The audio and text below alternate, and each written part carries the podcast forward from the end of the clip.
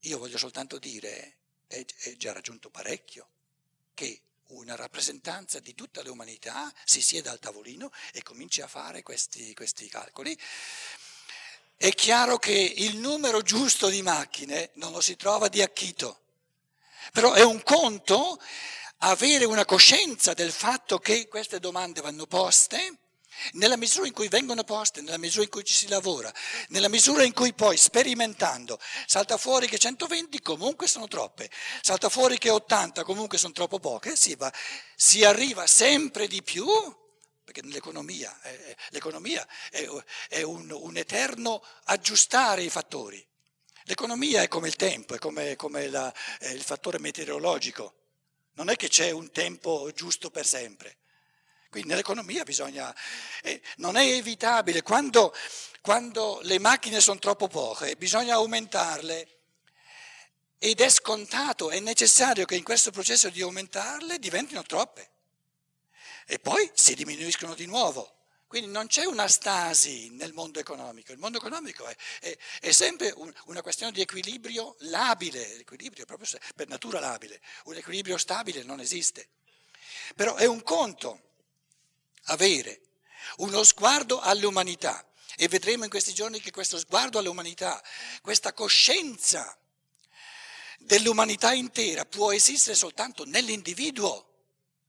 La, la, la grossa, il grosso cammino interiore, intellettuale, il cammino del cuore della mente dell'individuo sta proprio dovuto ai grossissimi problemi dell'economia, dove abbiamo messo soltanto egoismo e nulla di solidarietà, sta proprio nell'individuo, sempre più individui che si chiedono in chiave di cos- cammino di coscienza quali sono le leggi concrete della fratellanza.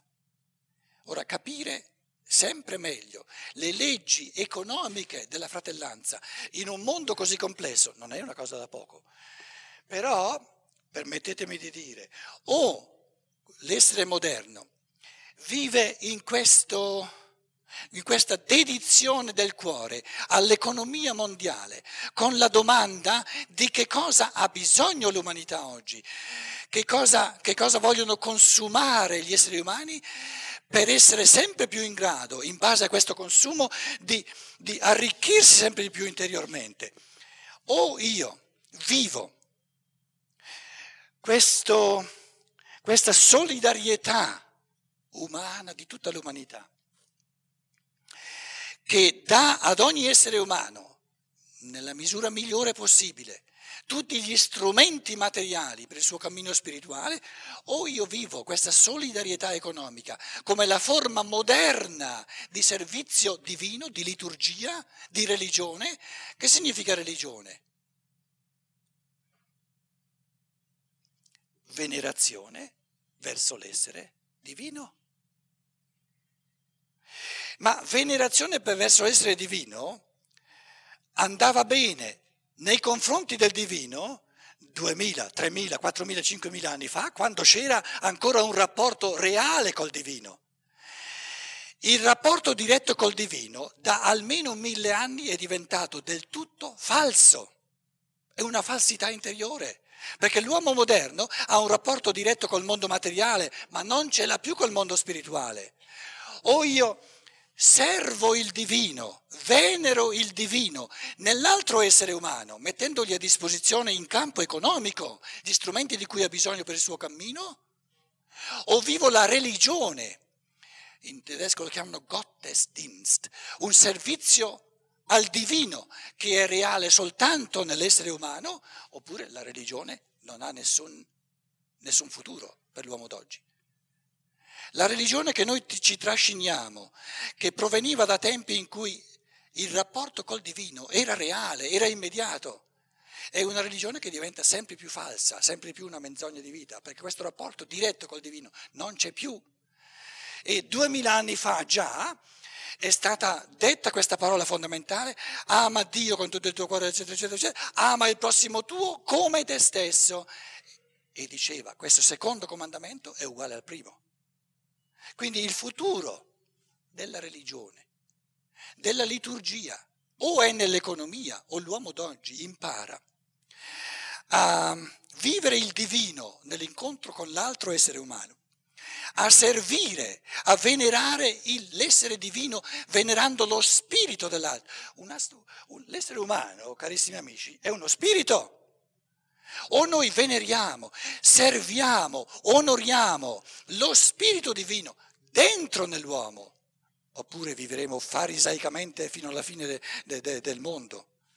Quindi o recuperiamo diciamo, in chiave di amore economico, di fraternità, di aiuto reciproco nell'economia, eh, diciamo, la dimensione del religioso, dove il religioso, il divino ci viene incontro nello spirito dell'altro che ha bisogno di, di, di, di ciò di cui ha bisogno per il suo cammino interiore, oppure, eh, ma questo è il motivo per cui le chiese diventano sempre più vuote perché la, così come era bella nel passato, la religione tradizionale non risuona più dentro l'essere umano, perché uscendo di chiesa poi uno si dice ma che cosa, che cosa mi aiuta, a che mi serve quello che ho sentito nella predica con, di fronte alla crisi economica? Non c'entra proprio nulla. Ora termino le mie riflessioni dicendo mi viene in mente una eh, giovane signora di Berlino che mh, mm, nei giorni scorsi mi diceva, tu adesso l'anno prossimo, quando a Berlino fai eh, un convegno, cioè ogni anno, no, ma perché sempre questioni sociali, tra l'altro a Berlino ci, ci, calzano, Berlino è una città molto vivace, molto aperta, no? perché non ci fai una volta una cosa bella spirituale? Per esempio, ho citato come esempio, parlaci dell'ottuplice sentiero del Buddha.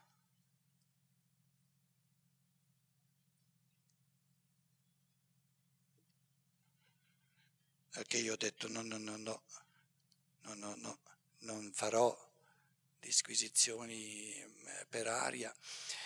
Cioè, mi è venuto questo pensiero. In fondo la borghesia moderna, perdonatemi se, se ehm, sono così concreto, ma le cose bisogna renderle concrete. Cosa ha fatto? Riassumo cose un po' difficili, balbettando, però spero che mi capirete. Poi il dibattito eh, serve a reintegrare o a, in, dire, tirar fuori altre cose da parte vostra. Guardiamo agli ultimi due un secolo, due secoli, tre secoli, quattro secoli, gli ultimi cinque secoli passati, dopo il Medioevo. Cosa è successo?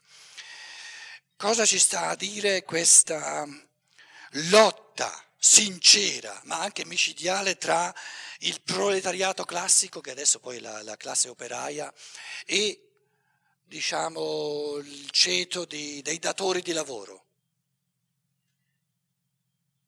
Questa lotta è ancora in corso, si, si camuffa, acquista sempre, forme sempre diverse. Uno dei fattori fondamentali per capire questo fenomeno, i fenomeni vanno prima capiti, prima di venire criticati, una volta che li capiamo, poi eh, sappiamo come fare i passi successivi, è che però vi ho detto, semplifica un po' le cose, un po' mm, diciamo eh, bianco e nero, le cose sono anche più sfumate, ma vanno anche alcune volte semplificate, se no per, per, nella complessità non ci, non ci si raccapezza. Questa borghesia moderna si è tuffata nella vita economica, però la vita economica avveniva come a latere perché nella vita economica sbuffava l'operaio. E questa, questa, questa borghesia si è abituata al fatto che la vita economica come base della vita reale è diventata sempre più importante. Però nella vita economica colui che lavorava di fatti era l'altro. E questa borghesia si è abituata a vivere sul fondamento, su un fondamento economico elaborato dal lavoro della, della classe, eh, se volete, proletaria, e accanto a questa vita economica, per la borghesia c'era la vita culturale, la vita artistica, c'era il concerto alla sera, si andava all'opera, eccetera, eccetera, eccetera, c'era la religione. ti arriva un Karl Marx che dice, ma cos'è questa, questa, questa cultura fatiscente che, che hanno soltanto eh, quelli che non fanno nulla? Marx dice, è una ideologia appiccicata, proprio che non c'entra nulla con la vita reale. E la vita reale è la vita economica che viviamo noi operai che sbuffiamo dalla mattina alla sera.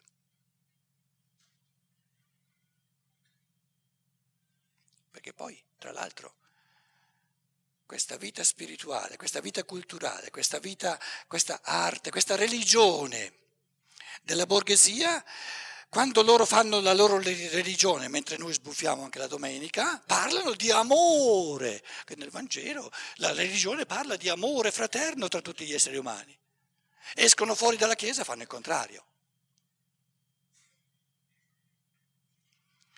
Siccome, lo dicevo all'inizio di questa sera, la vita culturale, la religione diventava sempre più fatiscente, come dire, sempre più e anche in fondo sempre meno sincera, sempre meno vera, in tempi in cui il soldo, le cose materiali e ciò che si comprava e ciò che si aveva diventava sempre più importante, la classe operaia ha fatto piazza pulita e ha detto tutta questa, tutta questa sovrastruttura di cultura, di arte, di religione, di diritto, eccetera, eccetera, è tutta una, una inventata, tutta un'invenzione della classe dominante per tenere bravi quelli che stanno sotto. L'unica realtà è l'economia. L'unica cosa reale è ciò che uno ha, ciò che uno non ha, se uno deve lavorare per guadagnarsi i suoi, i suoi soldi, oppure se uno ha già soldi per, per pagare l'altro che lavora. Quindi, se vogliamo, il marxismo ha dato il tracollo, ha dato l'ultimo col, colpo mortale, se vogliamo, a tutta la vita culturale, proprio in base al fatto che era diventata sempre più esile, sempre più avulsa dalla vita. Ora, la crisi economica, secondo me, però correggetemi dopo, questo forse è un punto su cui possiamo entrare in discussione gli uni con gli altri, perché è molto importante. Ciò che noi chiamiamo la crisi economica è che all'improvviso, per la prima volta, tutta, queste, tutta questa enorme fetta dell'umanità, che per secoli, non soltanto decenni, per secoli, si era goduta questa vita culturale e l'arte e la religione, diciamo,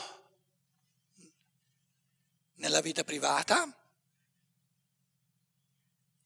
poi sempre di più, come dire, esigendo, chiedendo a tutti gli oratori, a tutti i predicatori, che quando ci si incontra, come a Berlino, eccetera, eccetera, lascia stare la vita quotidiana, è già così, è già così difficile, è già così brutta, parlaci di cose belle. Questa schizofrenia culturale, dove?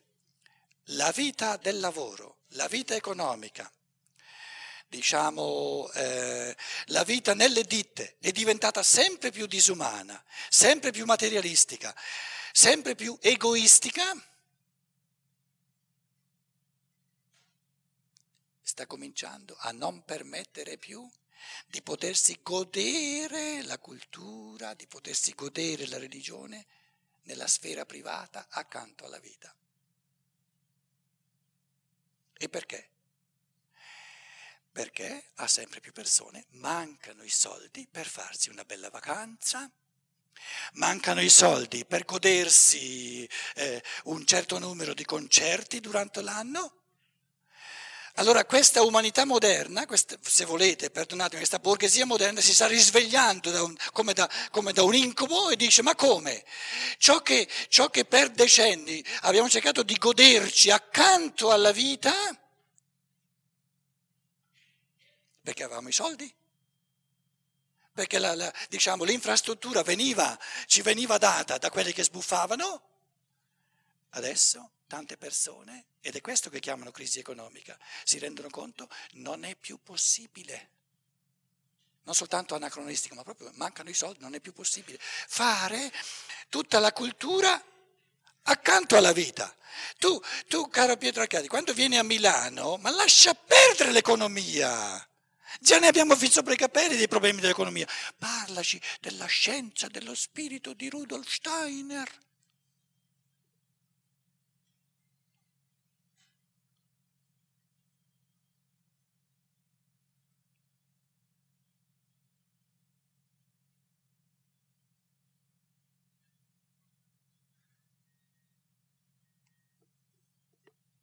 Questo volersi godere la cultura, volersi godere la religione accanto alla vita come cosa privata, ha, ha fatto sì che la vita reale, la vita dell'economia diventasse sempre più disumana, sempre più materialistica, sempre più egoistica.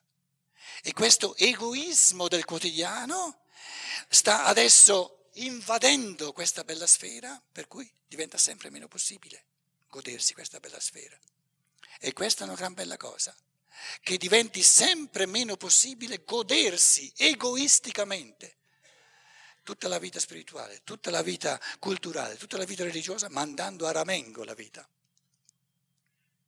Quindi o troviamo il coraggio di ricongiungere queste due sponde dell'essere, di rimarginare questa ferita culturale, questa schizofrenia culturale enorme di due vite parallele, la vita cosiddetta reale, politica, economica, dove ci scanniamo a vicenda, e poi come rifugio, come, come, diciamo, come risarcimento di danni. E, e, e, per, per carità, non si parli dell'altra vita, tutta la vita religiosa, eccetera, eccetera, o riportiamo all'unità nel cuore umano, l'uomo non, è, non sono due esseri, non è, non è, spaccato in due. O cerchiamo di, di, di, di ricuscire questa ferita enorme della vita dell'uomo moderno, oppure diventa, eh, renderemo la vita culturale, la vita religiosa sempre più falsa e sempre più paurosa e sempre meno possibile e, e renderemo la vita economica, la vita del lavoro, sempre più disumana, sempre più egoistica, sempre dove ognuno lavora a danno dell'altro e tutti quanti abbiamo sempre più svantaggi.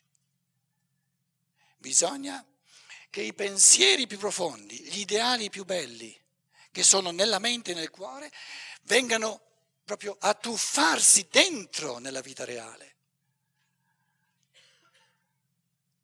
E di questo eh, cercheremo di parlare poi domani e dopodomani.